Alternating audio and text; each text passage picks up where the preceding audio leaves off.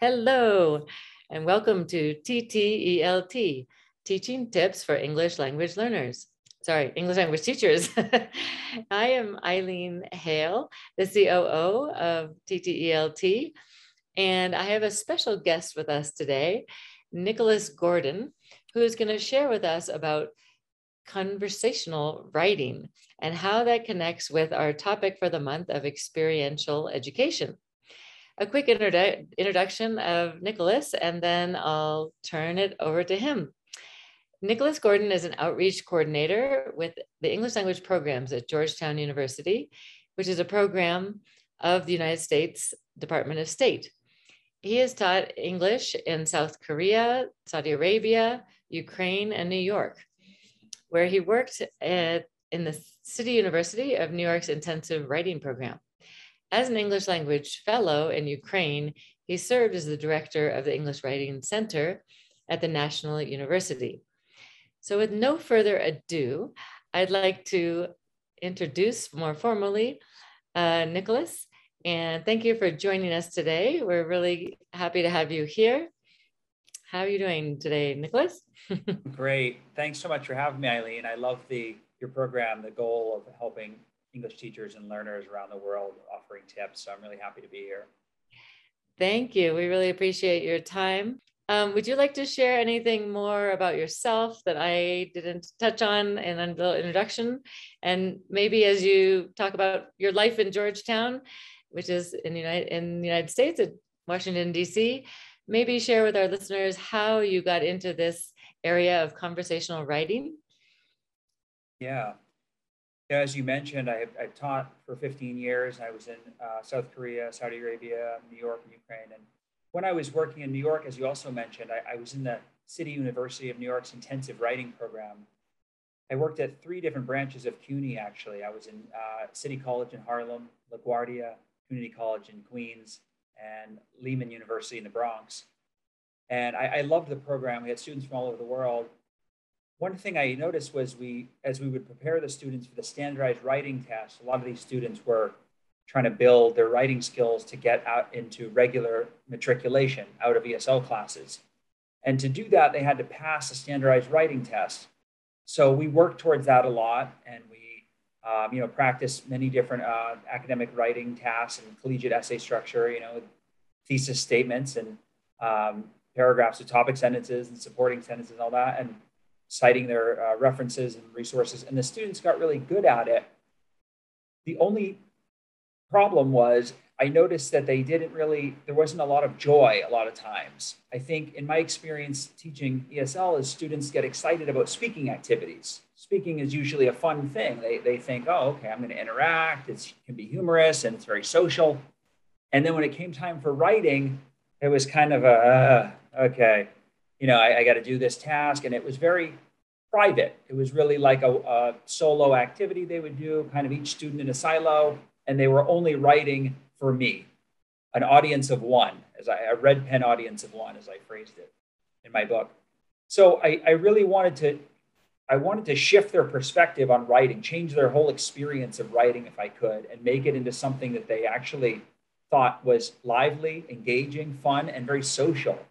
So that's kind of how I came to this idea, and I had developed it at City University of New York. And then when I was a fellow in Ukraine, I also was working in the Writing Center at the National University, as you mentioned. And there as well, I was working again with intensive writing program and developing writing workshops. So I continued to hone the technique that my students found enjoyable and beneficial. Super. For our audience, would you say this is applicable for all age levels or more like high school, university levels? What has been your experience with it, and could it be applied to different ages as well? Yeah, that's a great question. I absolutely think this can be used with any level. And I even would say I had one blurb for the book. I had a recent book on the topic published, and I had a blurb from a director of the writing program at Berkeley. And I noticed she wasn't an ESL teacher. So I think this is a very adaptable activity. And the good thing about it, I think any of our teachers, my colleagues, as we know, Teachers are always creating their own materials all the time. So I think this is very adaptable, and that many teachers can create their own versions of it. That's what I like to encourage. It's a very DIY, do-it-yourself activity. I haven't had as much experience using it with young learners. Some of my friends and teaching colleagues piloted it for me with their younger learners, and they enjoyed it as well. And in the book, I have some more challenging units that are, or in my experience, for higher level students, and then some for lower level, even working with basic verb tenses, and still it can be the conversational, the same technique and same approach. So I think it's highly adaptable depending on your level students. Super. Thanks for answering that question. And just for our listeners, can you just give a quick overview? What do you mean by the term conversational writing, and like, how do you define it? And give maybe some examples for us. What does it look like? Yeah. Well, for me, it's a double meaning. I think if we take the words at face value, conversational writing could mean, you know, when we think of a more conversational tone, it could be a little less formal. You know, we think of academic writing, we have very strict structural requirements and formality, which is good, and we need that. However, I think it can be helpful for students to loosen up and play with the language a little, experiment with tone and wordplay. And to do that, you can sometimes use a more conversational tone that oftentimes can mimic even social media platforms that students are chatting and commenting in. So that's one, the first meaning I use. The second is that it's an actual conversation. So it's the one, it's the tone, kind of a relaxed style of writing where students feel free to comment any way they want. And the second is that it's an actual conversation that if I am writing first to one of the prompts, and then I pass it to Eileen after, she's going to read what I wrote and respond to another prompt. So usually each page would have 4 or 5 prompts. There's usually a setup. For example, I might give a character who works at a strange job. I think one of them I have is a water slide tester. So I give a description of that person's job, and then I give 4 prompts related to that. So the student can choose one prompt. For example, the prompt might say, how I first got into this field. So the student's writing from the perspective of the water slide tester, and they can respond to that. And when they pass their paper, the next student would read the response of me, and they respond to another prompt in there. So the conversation is ongoing. It's based on one character or situation. I call it a sketch, and that's what teachers can create. And then there's 4 different prompts. And then so every time a student finishes one, they pass.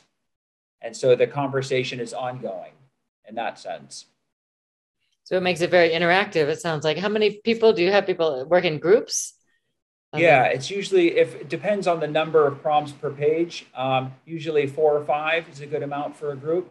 I have some longer ones. If it's just the verb tense, I think I have some with 6, but it's usually 4 to 5 is a good amount.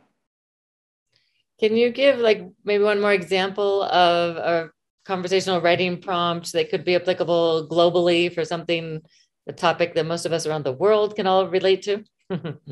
Absolutely.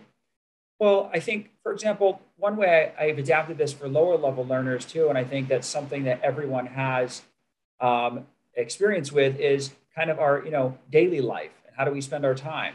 For example, with these prompts, if I would ask for the present simple verb tense, and then with each prompt, I would give them an adverb of frequency. So for example, it could say, on weekends, I often, and the student would complete the sentence, and then you encourage them to add a lot of details, examples, reasons. That's a part you need to coach on a little and demonstrate for your students that they can have fun with it. You know, they should add more explanation or anything they can put in to make it fun. So for example, on weekends, I often, in the summers, I usually, let's say, go for a walk in the park. Yeah, something like this, right? Before going to bed, I never. So they're supposed to respond. The target there would, target language would be present simple and using those adverbs of frequency. And it's kind of a universal topic that everyone could relate to there. I also have some, if they're more social issues or topical, as you're saying, that kind of mimic the TOEFL style test. And this is another, for example, if you could say technology is a crisis in modern society. And then students can respond either some reasons I agree with this prompt or some reasons why I think technology is the best part of my life.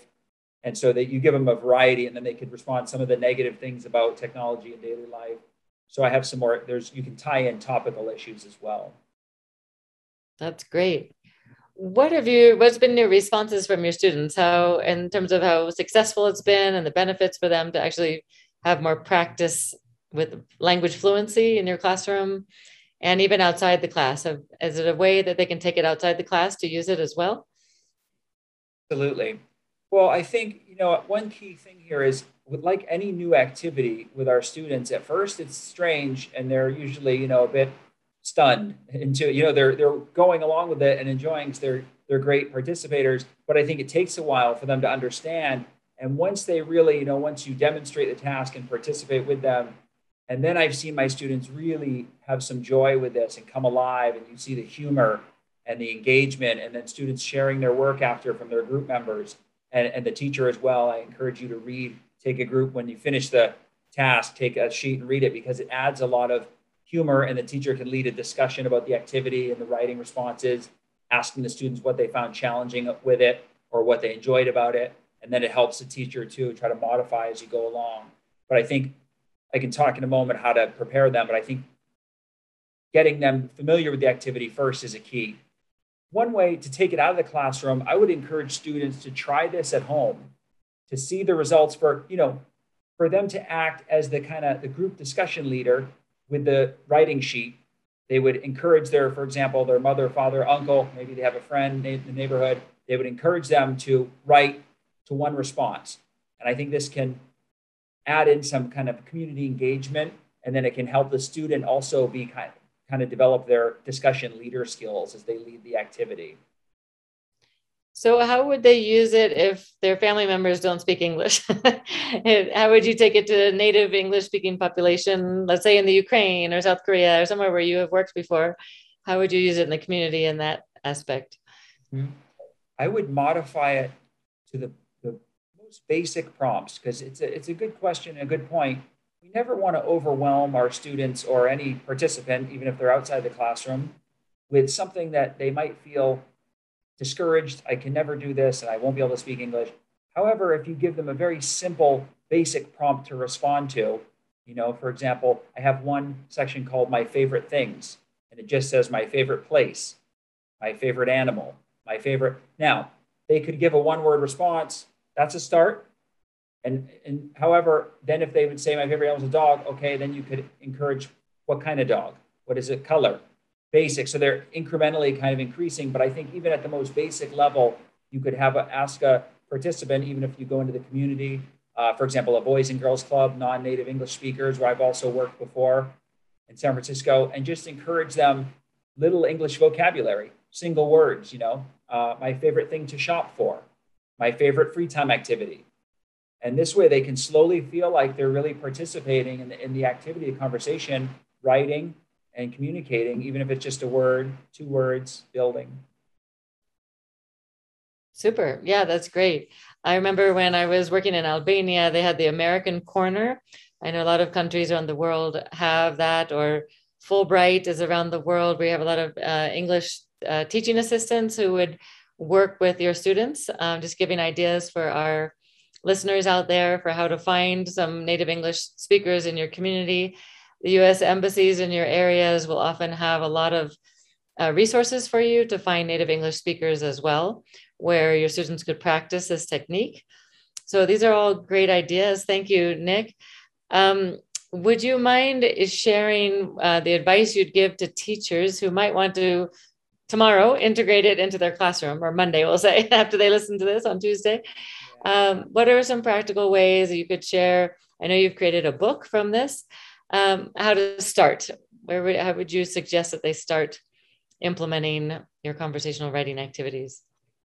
I think there's two keys to really developing the foundation where students are going to be comfortable with this activity.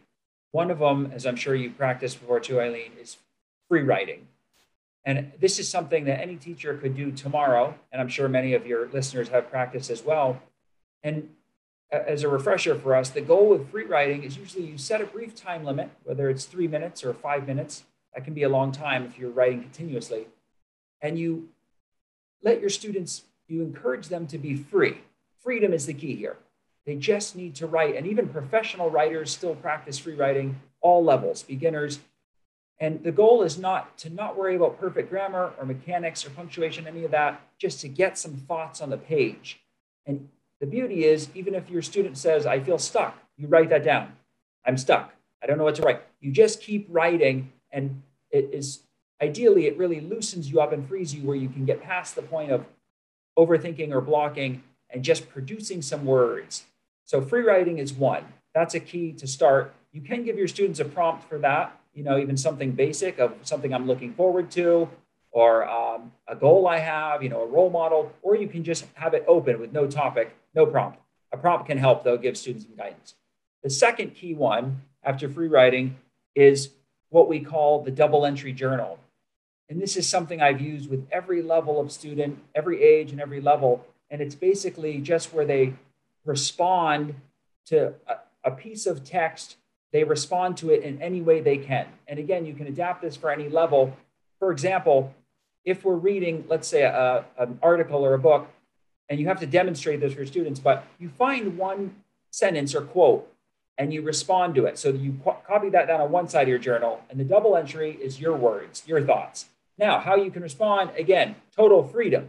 So if you find a sentence or two that you like from an article you're reading as a group, or even a shorter piece if it's a lower level, or a book, you copy that down and you respond. Did you like it, dislike it, agree with it, disagree with it? Did you have any questions about it?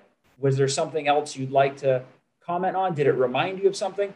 So that's the double entry journal. And that is very a key element of conversational writing too, because a lot of times students are getting the paper, they're free to write anything they want, but they can also look at what their classmate has written and then think, okay, how might I respond to that with my own prompt? So those are two keys, practicing free writing and the double entry journal. Discuss the concept of free writing and demonstrating the task of double entry journal, which create prompts that invite description. Also, you talked about encouraging creativity and flow. It makes me think too of speaking. You could do these exact same thing in speaking activities as well as writing activities. You want to share a little bit more about how you let your students know they're free to respond to prompts? You know, this was an interesting issue, because on the plus side is that your students might get very good at writing an academic paragraph. They can get very excellent. They're doing well and improving at that topic sentence and support and concluding sentence. However, with this activity, you really want to encourage freedom. Again, it's kind of like these days, they're all on social media, and someone will share something and many people are commenting. In a way, conversation writing kind of mimics that, in that they can respond any way they want. You know, it can be serious, it could be thoughtful, it could be humorous. So you really want to encourage that freedom and kind of let them know this doesn't have to be a perfect sentence. It can be a more conversational tone, and they can go in any direction they want. Super.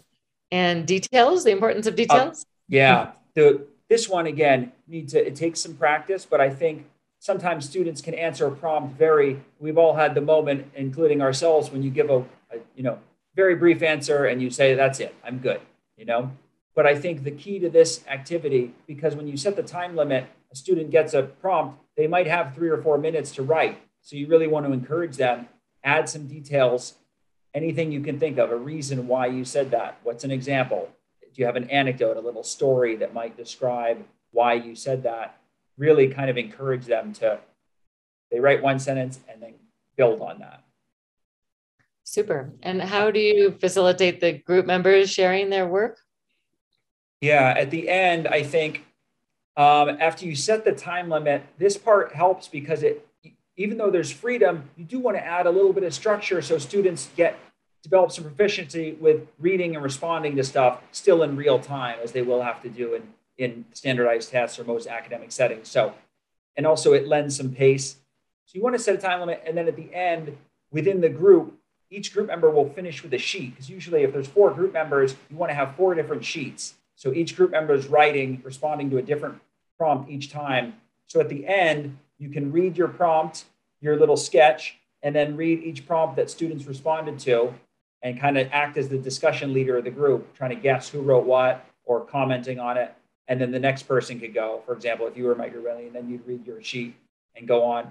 And here's also where I would say, finally, as I encourage, it really, I learned this later as I was doing this activity, and I realized it really changed the whole mood in a positive way. The teacher absolutely should read, take a group member's one of their sheets and read it to the whole class, because it really added some gravitas and some meaning and some humor to hear the teacher's voice reading the students' work. And then a lot of students were opened up to discussion on that as well.